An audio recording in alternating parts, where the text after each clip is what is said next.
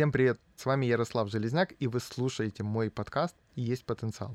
Сегодня у меня в гостях журналист издания НВ Кристина Бердинских, которая часто пишет про политиков и что происходит во власти.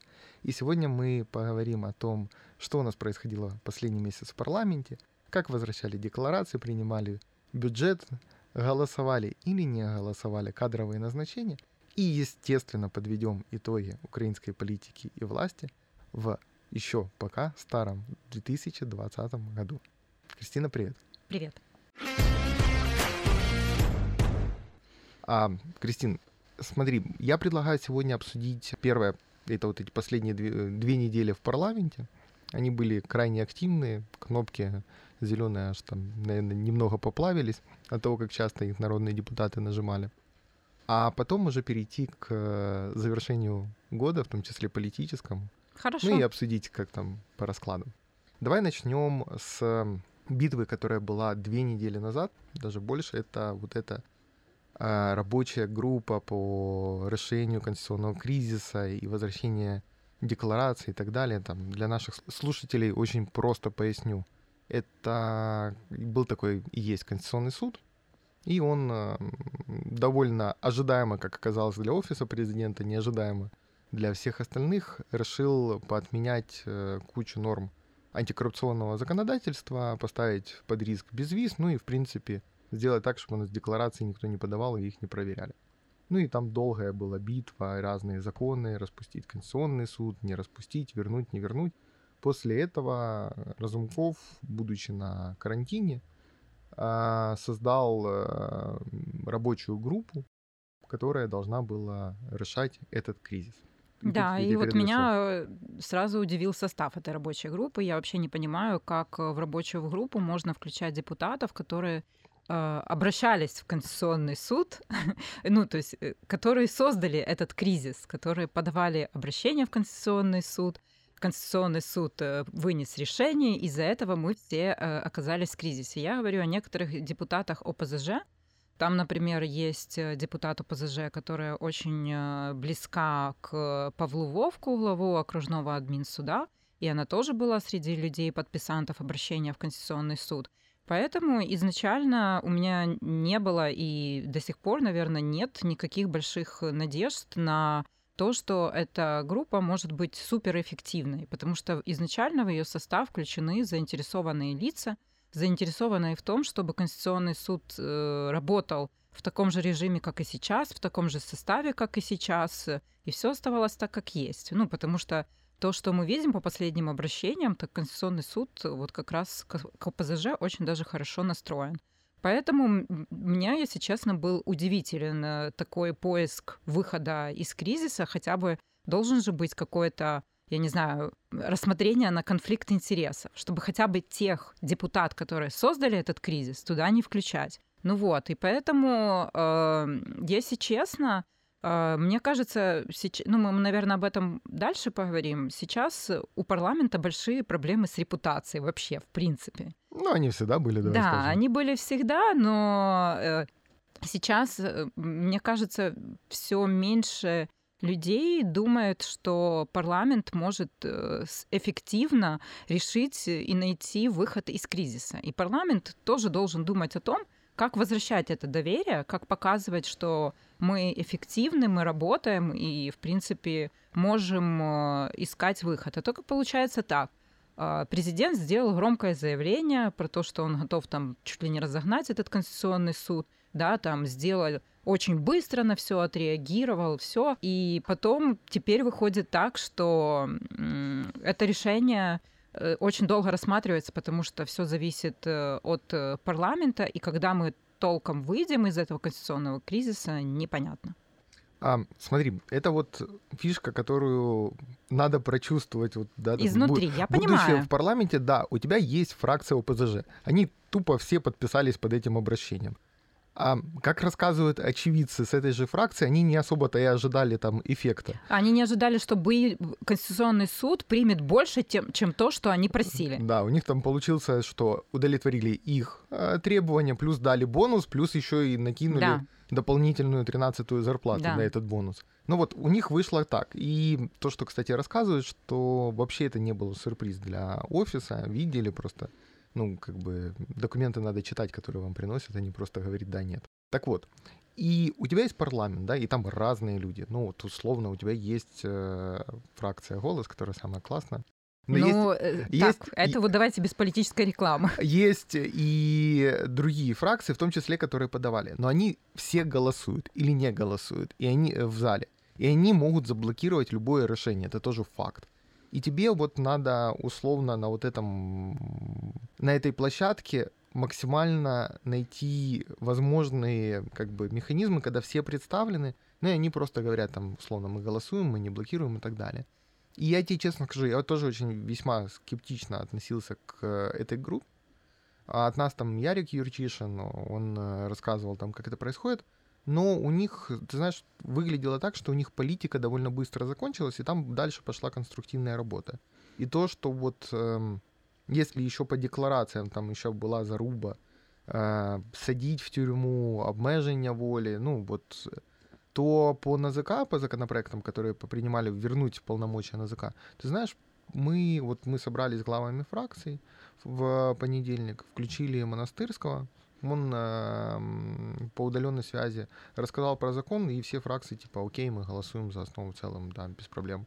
То есть, и вот благодаря тому, что каждый, каждая фракция представлена, в том числе и ОПЗЖ, в том числе и за Майбутня, которые там тоже были соавторами, оно получилось, что ребята уже на, на своей группе сняли многие проблемы, которые могли возникнуть в зале. Это вот сработало, правда. Ну да, но только непонятно, что дальше делать с этим конституционным судом и как, как э, остановить его беззаконие. Ну вот, каким образом? У меня есть предложение, давай с наших вот этих реформаторских э, высот спустимся чуть ниже. Закон про возвращение декларации. Я очень коротко поясню, когда Конституционный суд принял решение, которое он принял, они отменили вообще вот эту всю историю с декларациями. То есть неважно, там, подаешь ты декларацию или нет, тебе не будет никакой ответственности, они невозможно проверить. И самое главное, отменена была криминальная ответственность а, за декла- э, неправдивую информацию в декларации а, с формулировкой Конституционного суда, что типа это очень жестокое наказание и вообще чрезмерное для этого.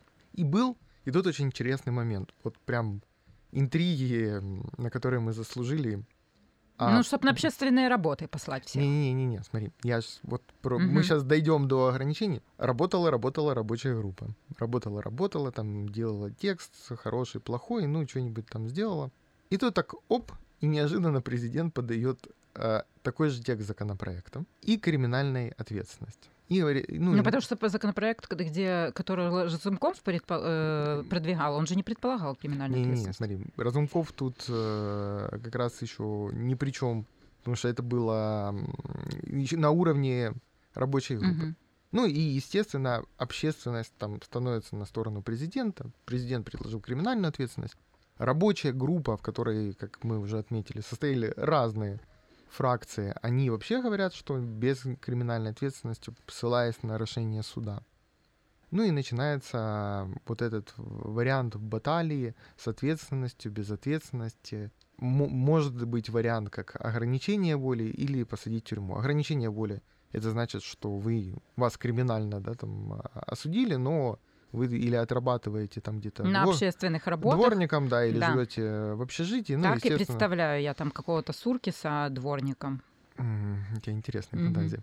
Вот. И, а, а у президента, ну, все просто. Там тебя поймали, тебя на два года отправили в тюрьму. И тут открывается интересный факт, что во время подачи президентского законопроекта некоторые люди, которые очень похожи на заместителей офиса президента, например, там Татаров и остальные, туда добавили еще один пункт, в тот же законопроект, который там анти, антикоррупционный, европейский и так далее.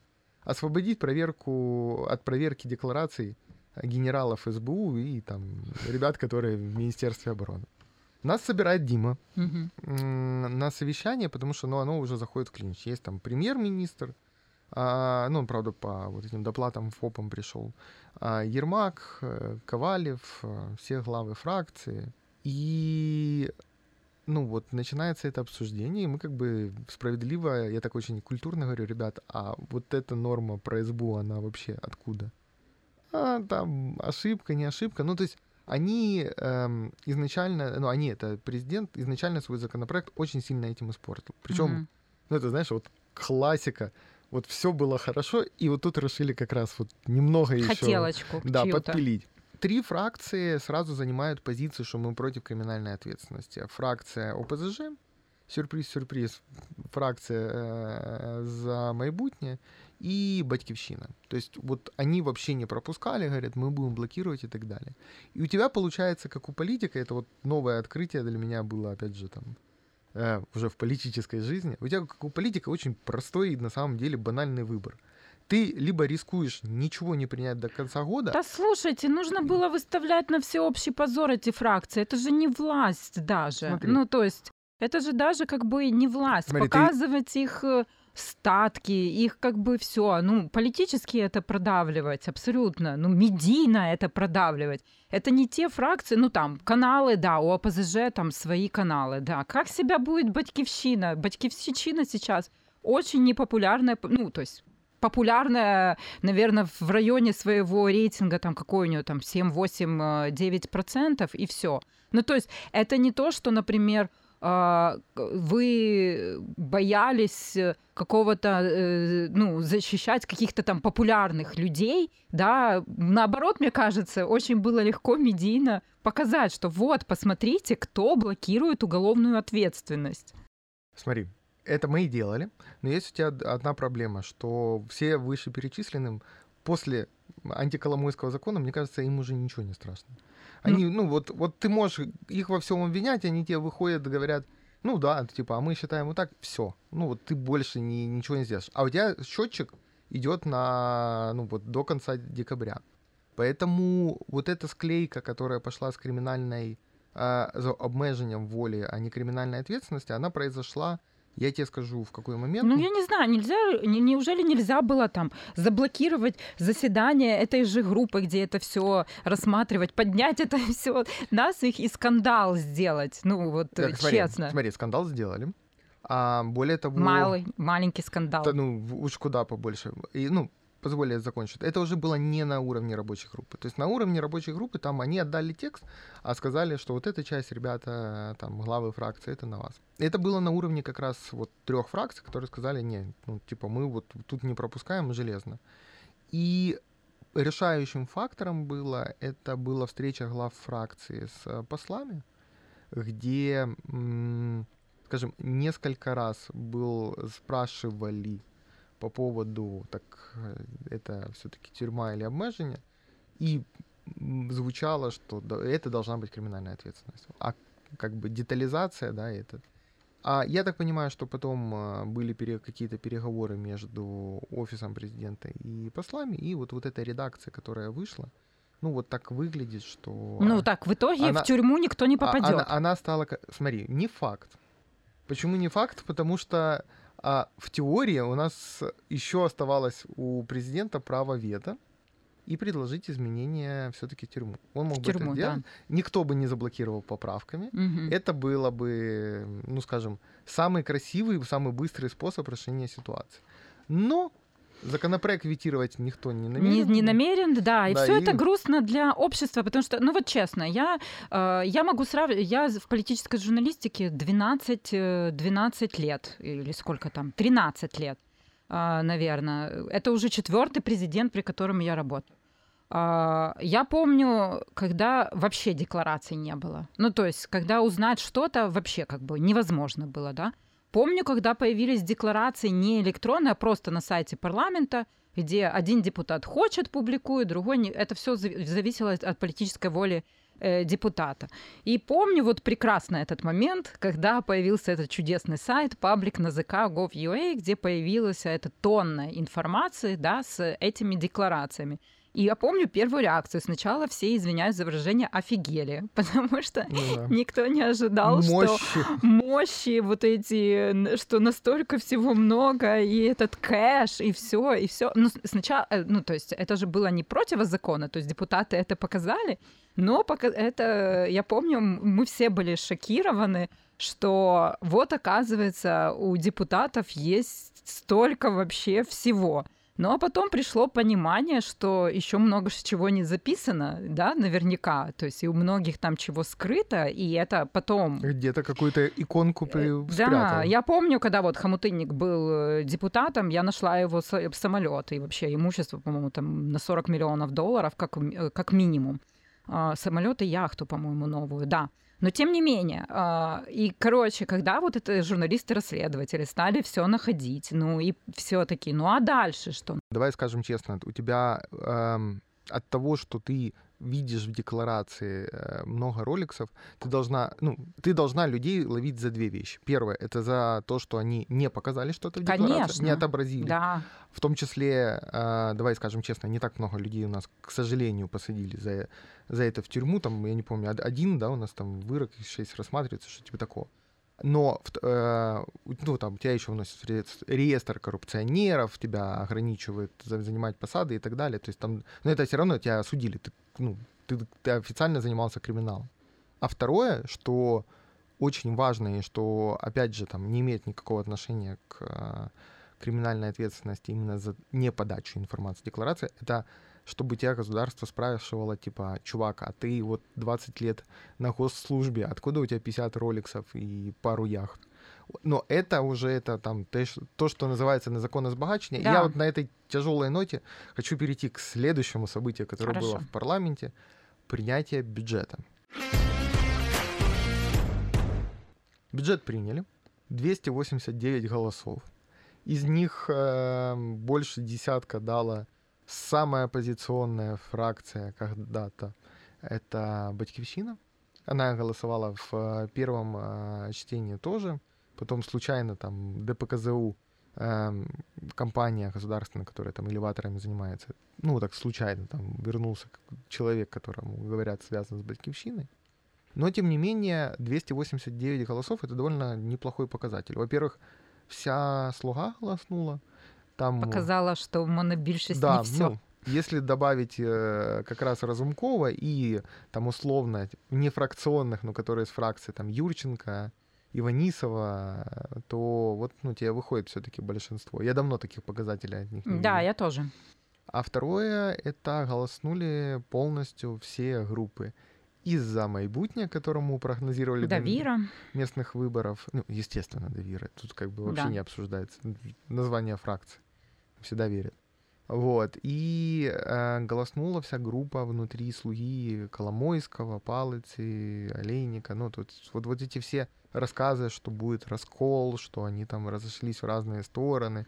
Что ну вот э, как раз битва, э, я тоже вспоминаю, бюджет каждый год это вот как раз э, результат того, что все объединяются, ну за что-то, естественно. Мы никогда не знаем до конца, а, что обещается взамен, но в итоге это всегда, конечно, вот все весь год ругаются, ругаются, в конце года голосуем за бюджет. Тот получил то, тот получил тот, тот получил это. Я уверен, что ничего лучше не объединяет политиков, чем деньги. Абсолютно, Поэтому конечно. Это, это логично. Да, только потом э, станет понятно, конечно, где и как это вылезет и проявится. Я тебе скажу честно, там, я бюджет очень хорошо этого года знаю. Я вот прям максимально-максимально влез в текст, в таблицы, сравнения.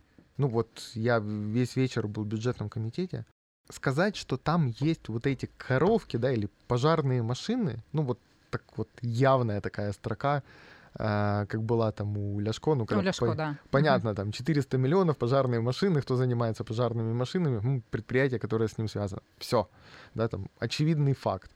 А я это не увидел, правда не увидел. Ну, там всякие соцэкономы, аэропорты, но это вот, э, ну, такие, скажем, мелочи, даже, э, правда, классика украинской политики. Просто каждый год у нас истерика по поводу бюджета. Каждый год мы принимаем нереалистичный бюджет. Я не помню, чтобы мы приняли хоть раз как бы реалистичный бюджет.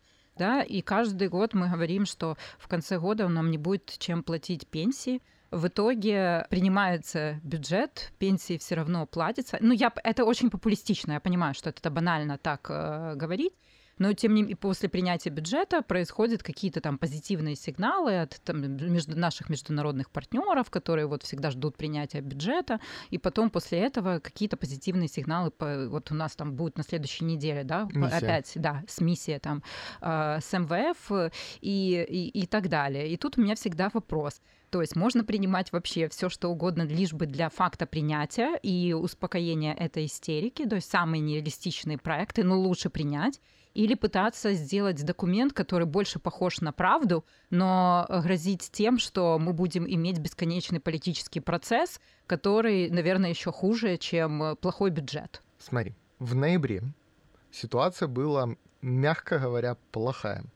Меня этот подкаст слушает мама, поэтому я не могу использовать а, матерные слова, но вот это было вот плохая, только вот совсем-совсем плохая. У тебя была правда дыра, которая происходит по двум вещам. Первое, потому что у тебя в таможне проблемы, у тебя там минус 42 было на половину декабря цифра, ну, наверное, она чуть-чуть улучшится, но тем не менее, там миллиардами, да, уходит. Во-вторых, у тебя не произошла приватизация. В-третьих, у тебя не запустилась Егорка. И самое главное, ну, у тебя был дефицит 298 миллиардов, на которые тебе никто, ни МВФ, ни Мировой банк, ни Европейский Союз денег не дал. А эм, привлечь деньги было дорого. Ну и ребята как бы их максимально подорвали доверие. И вот можешь мне поверить, я там недавно собирал там кучу министерств, мы там круглый стол делали в комитете. В ноябре никто особо платежки не проводил, кроме то, что называется защищенные, защищенные статьи, да. Статьи, бюджета, да, ну это да. там типа зарплаты, пенсии да. и так далее. И у тебя уже была проблема даже с этим. Ну, то есть банально ты, может быть, пенсию заплатишь, но чтобы Укрпочта их доставила, ну, как бы Укрпочта хотелось бы, чтобы тоже там получила деньги, ну, или как-то эту историю организовали. А МВФ волновал бюджет. Их волновало несколько вещей. Это, а, чтобы не трогали Сытника, Татаров это, наверное, там не прочитал, но вот вообще да, не трогали Сытника. Второе, чтобы не трогали Нацбанк, чтобы вернули полномочия там всем, кому нормальным, не занимались всякой глупостью. И, и принятие бюджета. Третье — это вернуть все, что было по декларациям, антикоррупционной реформе, ну, то, что мы с тобой обсуждаем. И судя по тому, как, как бы Евросоюз дал потом деньги, то их устроила эта редакция. И четвертое — принять бюджет, но их там интересует банально одна э, штука. Дефицит. Это дефицит, условно, сколько им надо денег дать тебе взаймы в следующем году — и второе, ну, его, то, что называется реалистичность, это макропрогноз, это условно, ну, типа, на каких показателях э, рассчитывают бюджет. Условно, сколько реально о них э, страна хочет заработать, сколько потратить, э, какой прогноз экономического роста и так далее. Это вот то, что э, в Минфине и в бюджетном комитете называется макро. Ну, то есть это крупный показатель. Куда ты вот эти деньги тратишь, там, на соцэкономный аэропорт или на м, строку по поддержке зоны Чернобыля, это уже ну так мы... вот, мой вопрос. Мне... Лучше принимать э, нереалистичное, но принимать, либо делать реалистичным, но оттягивать? Смотри, это вот эм, тоже тонкая политическая игра, которая эм, объективно э, использовалась всеми премьерами, всеми правительствами. У тебя и, там есть бюджет, да? Как его принять? Ты всем добра. Чем больше у тебя денег, тем больше у тебя голосов на бюджет, тем ты популярней. Там, ты дал там 100 миллиардов дополнительно на медицину, а все вышли, поаплодировали, молодец. Есть проблема. Обещать не значит жениться. Ну, конечно. Поэтому вот об этом и, любое, в этом и мой вопрос. Любое правительство обещает больше денег, делает больше дефицит, потом в конце года там, ну, если поумнее, то еще там где-то да, сентября. Да, середина пересматриваемый бюджет не, не, не, 10 раз. Смотрите, это даже не надо пересматривать, ты просто не проводишь проплаты. Ну, ты там министерство там образования приходишь ко мне, говоришь, вот, уважаемый премьер, там, подпишите мне эту платежку с Минфином. Ты говоришь, да, ну окей, ну у тебя тут платежка не та, и план не такой, и вообще на тебя, Кристина, не надо, иди погуляй. И вот так ты там экономишь где-то, ну в этом году я думаю, что они сэкономят там миллиардов 30-40 как минимум. В следующем году, уверен, ситуация будет такая же. Абсолютно, я поэтому, же поэтому. Поэтому МВФ это отлично понимает. Единственный вот а, нюанс в этом году с МВФ и с европейцами, это было то, что они реально резко по-доброму к нам отнеслись. То есть я понимаю, что их требования в начале... Да, были жестче, они, чем в итоге э, Они были, пошли. ну, реально жесткие. Там, вспомни, как принимался э, прошлая программа МВФ. Там. Гройсман должен был поднять тарифы, мега непопулярно перед выборами, принять э, антикоррупционный суд, тоже там Порошенко костями ложился, чтобы это не произошло. До этого там это были какие-то там рынок земли, антиколомойский закон, вот после этого если вспомнить 2015, там вообще там куча вещей, которые надо было сделать, и а, в том числе это пересмотреть вообще нашу политику по коммунальным тарифам. У этих ребят, ну, типа, принять бюджет, вы и так должны принять бюджет. Да. Восстановить то, что сломали, ну, да, вы и так это сделаете. Тем не менее, бюджет приняли. А, я очень хочу посмотреть а, на то, как они его будут выполнять, но то, что, наверное, более интересно нашим э, слушателям или зрителям, смотря где вы будете смотреть, это как это принятие бюджета связано с следующим вопросом, который голосовал парламент, именно кадровые решения. Интересно. Потому что смотри, да? связка была очень простая. Во вторник выносится бюджет, а вот в четверг резко было вынесено 5 министров, даже ну, по факту 6. Первое — это две вакантные должности. Первый вице-премьер-министр Ветренко, министр энергетики. Второе — это министр э, образования э, Шкарлет. Третье — это Роман Лещенко. Мина на ПК? Мина ПК. Да, четвертое — это планировали Апимаха, это сейчас глава Геона... На экологию. Геонадра, на экологии, заменив его, заменив Романа Абрамовского. Ну и... Пос... Мин ветеранов еще. Угу. Да, Мин ветеранов нарисовался, там э, сделали замену. И еще планировалась замена министра кабинета министров, но я так понимаю, что эта замена не состоялась, ее даже на фракцию не вынесли. Что ты слышала по кадровым назначениям? Потом я добав, добавлю информации. Э, по кадровым назначениям я многого не слышала. Единственное, конечно, самая большая интрига была вокруг Ветренко, назначить, не назначить. И вот тут э, был интересный момент, потому что все знают, что у Ветренко Юрия, который работал в «Нафтогазе», у него сильный конфликт с Андреем Коболевым, и это просто действительно очень-очень жесткий конфликт. И поэтому мне было интересно, каким образом, а, если назначат Ветренко, как они будут с Коболевым а, вообще дальше взаимосуществовать в этой иерархии, потому что все же он не просто Минэнерго, он еще и первый зам, да, должен был быть Шмыгаля.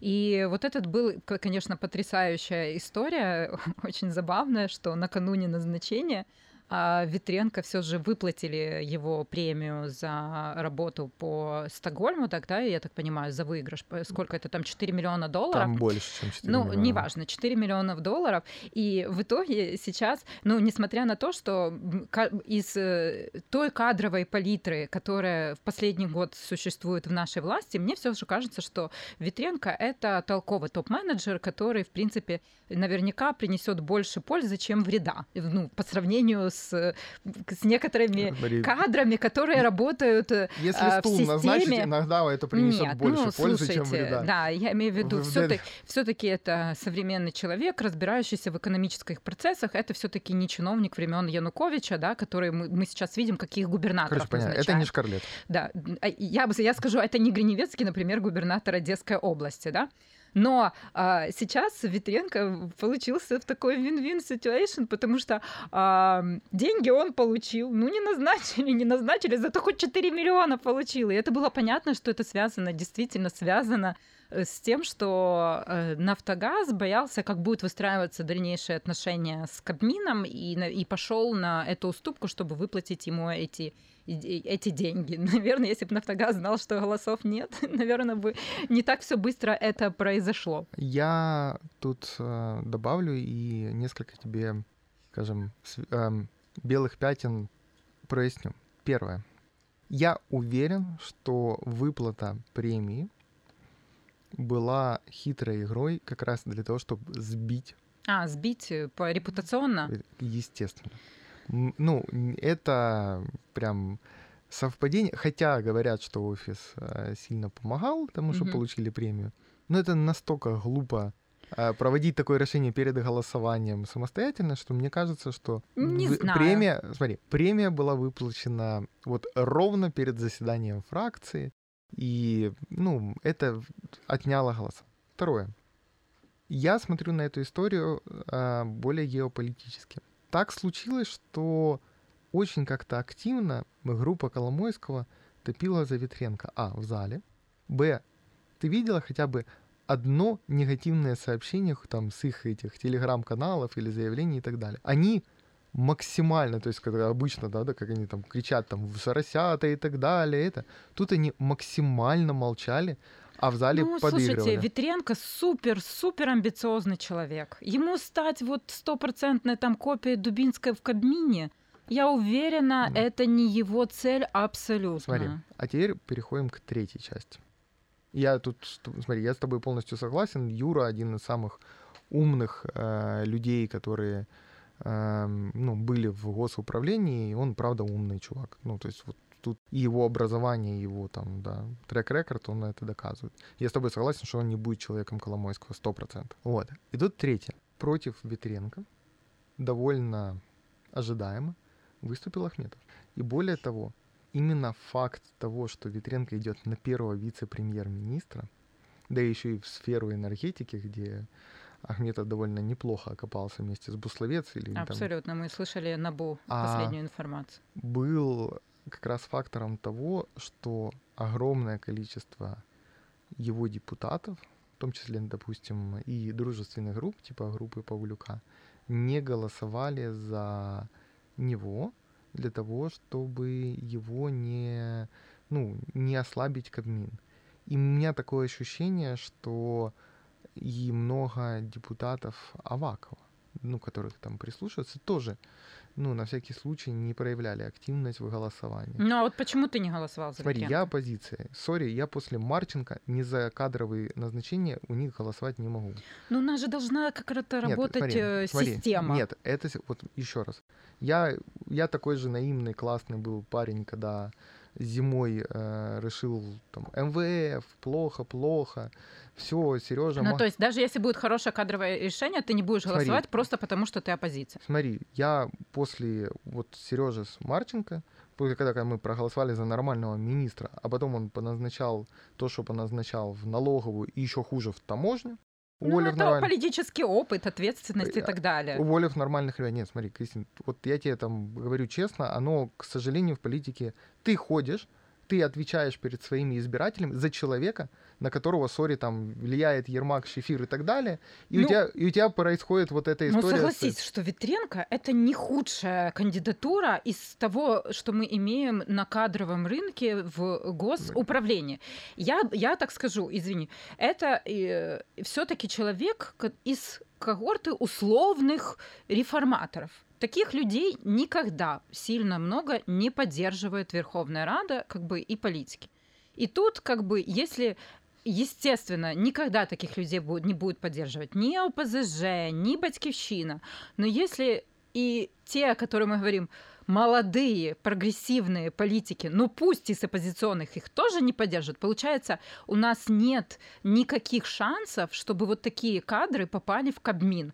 Потому что, с одной стороны, у нас популисты, с другой стороны, у нас э, оппозиция, с третьей стороны, у нас монобольшинство, разделенное на группы, где одна группа голосует за, а другие группы против, потому что они связаны с олигархом. И что это, типа, тупик? То есть нам еще три с половиной года жить с этим президентом, и получается, у нас нет никаких шансов на нормальный Кабмин при таких политических раскладах.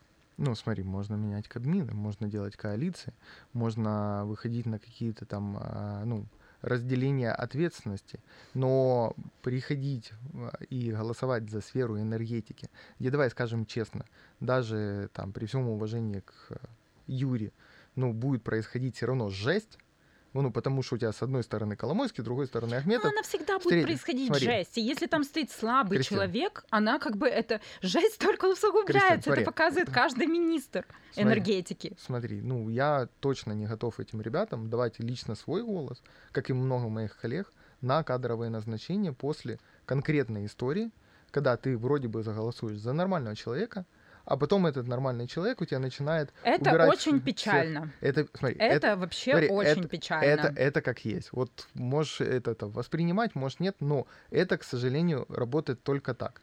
И когда ребята опеклись, у меня очень, знаешь, там было хорошее на самом деле ожидание от этого дня, по, несмотря на то, что потом назначили Шкарлета э, кнопкодастом, по одной простой причине — вот в этот день, сколько там за Юру было, 186 голосов, за которого безумно сильно топил э, Зеленский и Ермак, и они там всячески собирали голоса, в этот день многим у нас в политикам и не политикам стало понятно, что слово Ахметова нынешней ситуации, оказывается, стало намного более весомее, чем слово президента. И вот если посмотреть на геополитическую историю, если там кто еще, кто-то еще способен сделать выводы, то это была такая конкретная явная демонстрация пощ... и пощечина, э, пощечина президенту и по, э, донецкие ребята показали, ну, что вот мы они о том, что Ахметов сейчас влиятельнее Коломойского уже писали как раз э, статью и материал, и это действительно так.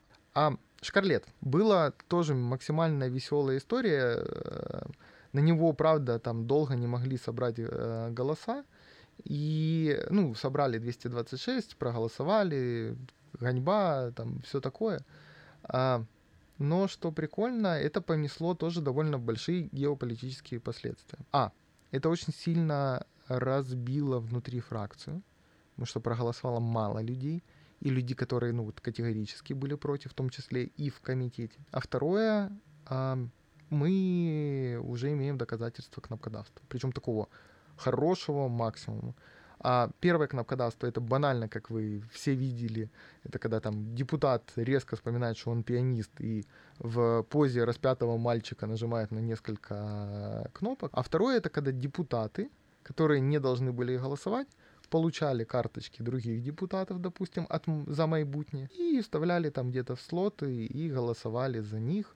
Ну, так, вроде бы ты не за кнопкодавил, просто это там другой вид нажатия кнопки, ну, хотя и то, и то. Мы, у нас было большое совещание у спикера, где подняли этот вопрос, потому что, ну, там, типа, кнопкодавили они весь день. Это и за аграрный НДС, и за Лещенко, и за этого же, того же Ветренко, но именно вот тут это стало решающим фактором. Я могу поспорить, что даже 220 голосов не было за голосование Шкарлета. Сейчас это будет расследование, сейчас мы будем полностью убирать э, вот эти свободные пульты и так далее, но по всей видимости в 2021 году с января Рада начнет свою работу с того, что а, мы меняем норму про криминальную ответственность за кнопкодавство, потому что она нифига не работает. Ну, типа, вот как бы не работает, и уже факт доказанный. А второе, мы... А это будет работать? То есть у нас, Смотри, если ты не, если ты скрыл э, яхту, ты двор подметаешь, а если ты за кнопкодавил, то тебе уголовная ответственность, которая тоже вряд ли будет. Ну, я вот Нет, честно смотри, не верю, что это будет работать. Смотри, я тоже не верю, и тут как раз вторая часть, которая более важная, это то, что ты эм, э, надо убрать просто возможность кнопкодавства. Это та же сенсорная кнопка, это те же свободные пульты. Мы отключаем галерку всю чертям собачьим. Теперь вот эти все ребята, которые туда приходят э, постоять, покурить айкосы и параллельно по кнопкодавить будут это делать уже ну, вот под камеры. То есть вот ну, такими методами, к сожалению, там много будет недовольных, но это а назначение Шкарлета стало вот такой, знаешь, там причиной того, что ребята, ну, скорее всего, потеряют опцию как кнопкодавства в принципе в этом парламенте. Последнее по парламенту, и мы с тобой заканчиваем этот блок. А, реформа СБУ и Бюро экономической безопасности. А что ты слышала, если что я добавлю? А, по реформе СБУ я мало что слышала. Единственное, что да, я четко помню, что все кричали о том, что у нас э, будет э, ликвидировано управление К, да, и который занимается расследованием экономических преступлений. Когда Баканов стал главой СБУ, он сделал все для того, чтобы не только его сохранить, но вообще как бы зацементировать, а это там основное требование с партнерами. Насколько я знаю, что Ничего не меняется, но единственное, что э, то, что было печально на этой неделе в парламенте, да, то есть это как документ, который как раз предполагал э, реформу. Это что было, сигнальное голосование или что это было? Сигнальное. Сигнальное голосование, и его как раз э, поддержали только часть слух народа и голос. А вот ты говоришь, вы не голосуете вместе. Я это не говорил. Ну, я имею в виду, что... А, то есть вы, вы только, только, только что кадры, да? Вот если кадры, то как? это железно. Вы не голосуете, а если да. что... А законопроекты, то хорошее голосуем, плохое не голосуем. Ну, смотри, они наши голосуют. Я тебе скажу, больше мои законопроекты в последнее время вообще там 320 голосов набирают. Вот все равно тогда мне непонятно, почему по закону можно, а по кадрам нельзя. Кристин, ну, смотри. Ну ладно, закрыли да, эту тему, мы на ней мы... абсолютно не сходимся, это ясно, очевидно.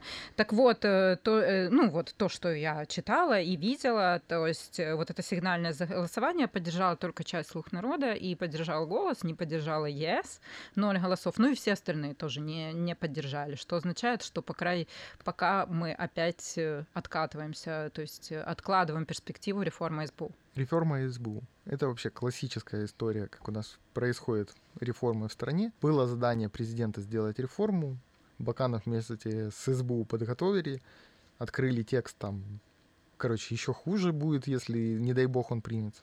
Комитет взял, начал готовить свой альтернативный вариант. Он, правда, неплохой, имеет кучу недостатков. Допустим, экономическая контрразведка там остается, против которой я.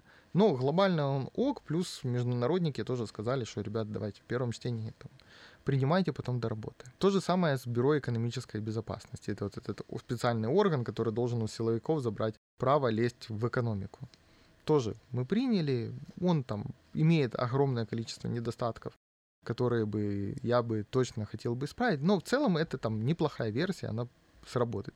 В том числе там забирают экономику и отдел К в СБУ. И вроде бы уже все ок, есть голоса. И тут вот, э, скажем, щупальцы наших спецслужб начали обрастать в офисе президента Насколько мне известно, у них было несколько совещаний, где они методично вливали в уши, что нельзя забирать, это по вашей полномочия, а, господин президент, они вас все обманывают и так далее. Ну и, в общем, ситуация такая, что был и есть план закон про СБУ провалить, ну, а наш закон про бюро экономической безопасности максимально как бы ухудшить. И, ну, у них есть эта возможность, просто там сбивая правками. Поэтому незаконно... А почему ЕС не дал голоса? Незаконное... Смотри, я думаю, что они общаются с разными политическими силами. И, возможно... Ну вот сигнальное голосование сколько набрало? Там же не так 200, много голосов. 208 что-то. Типа ну, 208 голосов. Не так много оставалось голосов. Смотри, не так много. Это, это пятница, учти. Никто не готовился. Я тебе честно скажу я, э, ну, я хоть и голосовал за, да, и там коллег попросил это сделать, но я был против вставлять его в пятницу, потому что я понимал, что не будет голосов. Не будет голосов. 208 за включение в повестку, а, кстати, может быть, ЕС голосовала просто не из-за того, что не хотела менять э, план повестки. Ну, правда, не знаю, это лучше у них спросить. Они вроде бы тут занимали весьма конструктивную позицию. А 208 э, голосов, это означает, чтобы закон бы провалился. И тут, опять же, там мы поднимаемся над нашей машинной возней, а, это вот пример, вот знаешь, ну вот насколько люди к этой новой информации, насколько они быстро вот в, влезают в эту систему, потому что ну, мне правда, я тебе расскажу, на своем комитете я с боем и с перевесом в несколько голосов смог отстоять в законе про Бюро экономической безопасности то, чтобы убить там у СБУ экономику. И многие коллеги, которые мне казались крайне прогрессивны, голосовали под разными предлогами о том, чтобы это... Потому это... что политика очень быстро меняет людей. И это... это мы видим и это... всегда на опыте каждого парламента. Да, ну, типа, это, смотри, это объективная реальность, и это вот самое интересное и циничное, как эм, мои коллеги, которые мажоритарщики, да, там, э, со «Слуги народа» и других фракций рассказывают, как им прям их департаменты, главы департамента СБУ или там какие-то генералы звонят и просят там, ну, если не голосовать за этот законопроект, то куда-то резко выйти, там, водички попить, в туалет сходить, интервью дать в этот момент и так далее. То есть там вот системная началась работа службы за то, чтобы их не трогали. СБУ это... никогда не отличалась и... желанием к реформированию. И это, к сожалению, по поправкам, там, закон про электронные коммуникации, которые тоже были в сторону СБУ и так далее, говорит о том, что к сожалению, а, ну вот, знаешь, власть начинает именно вот то, что вот звучит консервироваться. Ну и что? Конец года. Как ты оцениваешь состояние дела украинской политики и во власти? Мне кажется, за этот год стало э, очевидно, что президент э, Зеленский ищет э, простых решений сложных проблем. Ну, то есть вначале, мне кажется, он еще у него было больше энергии там что-то ломать. Ну, то есть ему казалось, что это все просто, вот можно поломать, везде новых людей назначить и такое и, и так далее.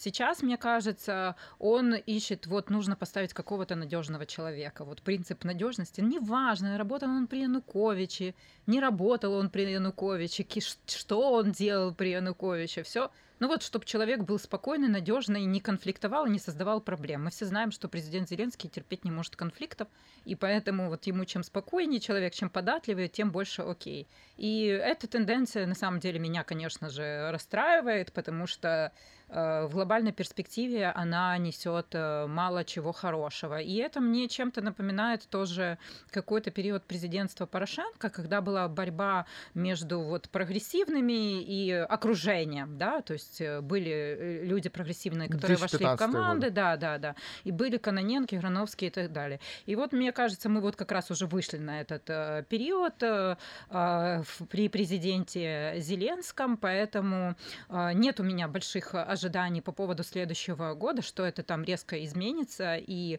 мы станем э, на путь быстрых э, и, и резких э, реформ. То есть не вижу я какого-то сценария для того, чтобы это произошло.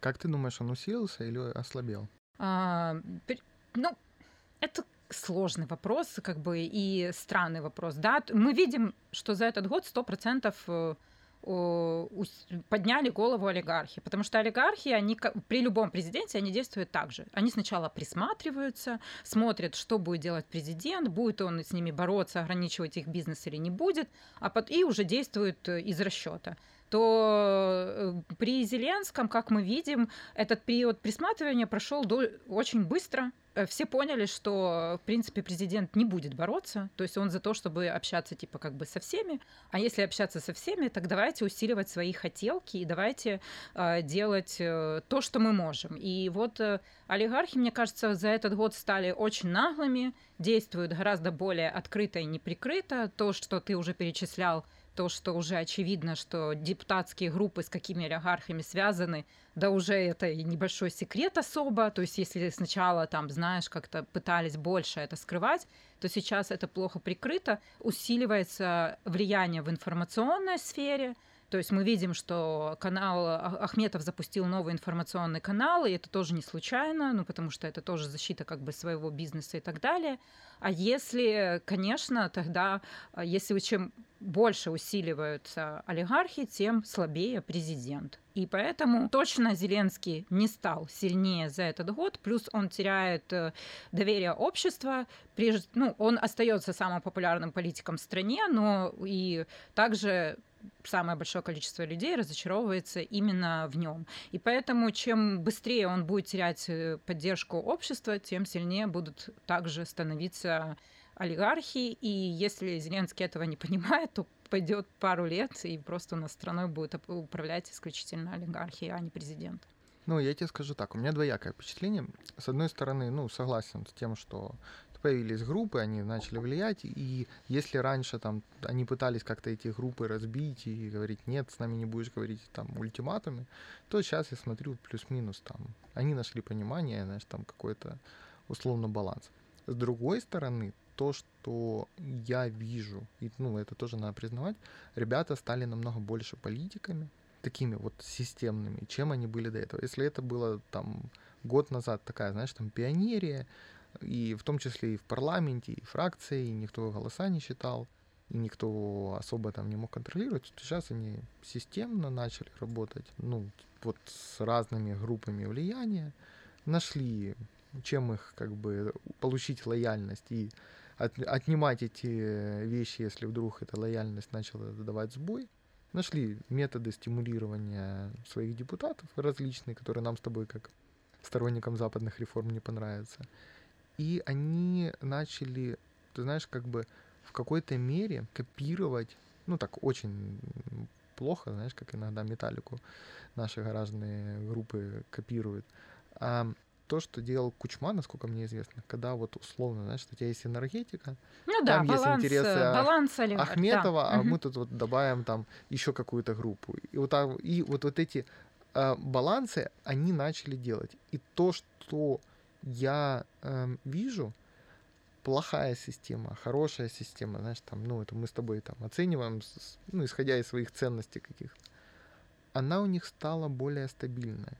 Ну, понятно. Зам, заметь, как мало людей сейчас говорят про, ну, вот так на серьезно, да, про смену кабинета министров. Да, уже всем э, отставка. Еще один важный момент, э, если мы подводим итоги года, э, и это, наверное, позитив. Это сто процентов позитив, что касается международной политики. У меня нет никаких больших разочарований, что касается международной политики, которую ведет президент. Были большие опасения, что он пророссийский, про какие-то, а они не подтвердились ничем. Ну, то есть сложно сказать и назвать Зеленского пророссийским президентом, это не подтверждается. То есть мы видим курс на НАТО, мы видим курс на ЕС, хотя бы на словах, да, и публично, постоянно это заявление.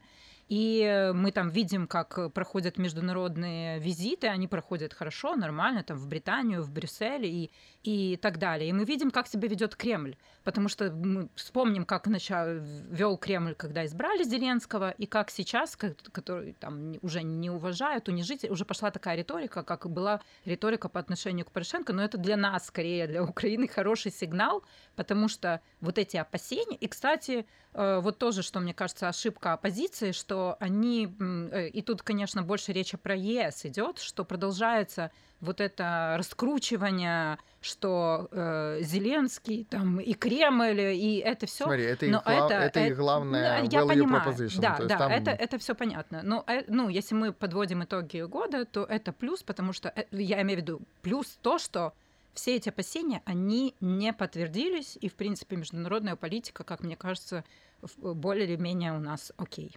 Ну, я тебе скажу, давай там тоже позитив, чтобы мы закончили на хорошей ноте. Наш подкаст — это... Мне понравилось, что наконец-то пришло осознание, почему важно, важна вот эта работа с международниками. У нас, правда, вот октябрь, ноябрь были очень, очень тяжелые э, э, месяцы по финансированию. Ну, прям, я не помню такой ситуации на, вот, на грани фола и реально не выплачивались деньги. И вот когда ребята осознали, что нельзя просто увольнять главу Нацбанка, да, там, чтобы вот так некрасиво, и он выходил и рассказывал, что это политическое давление. Что нельзя забирать там э, некоторые вещи у про этих антикоррупционных органов, и как бы вам за это ничего не будет.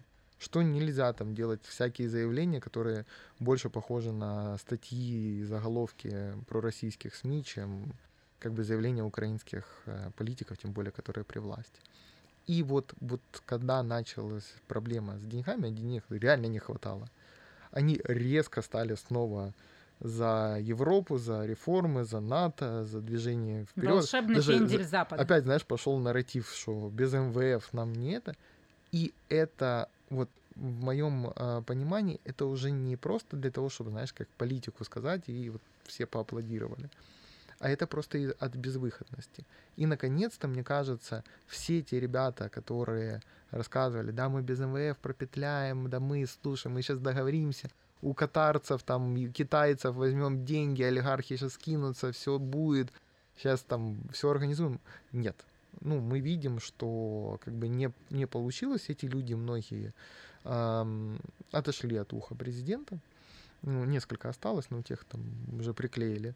А все остальные, ну, вот как бы уже поняли, как, как работает на самом деле система. И это хорошо. То есть это говорит о том, что у нас теперь это будет сдерживающий фактор. Я надеюсь, что как мы получим авансы, то и у нас начнется следующий год, ребята в загул опять не пойдут. Но выглядит так, что как бы урок они тоже выучили. И дай Боже, по крайней мере, это будет сдерживающий фактор, потому что, давай говорить честно, а наверное, больше всего, чтобы на них пока еще влияет, это вот как раз вот эта финансовая составляющая. А ну, будем смотреть, что будет в новом году. Уверен, что он нам принесет много сюрпризов, тем более с нынешней властью каждый день как Новый Не год. соскучишься. Да. Спасибо тебе огромное, что нашла время. Был прикольный разговор. И, ребята, всех с праздниками, с Новым годом, если вы смотрите это уже, этот подкаст в Новом году. Ну и хороших праздников, если вы его слушаете и смотрите в этом году.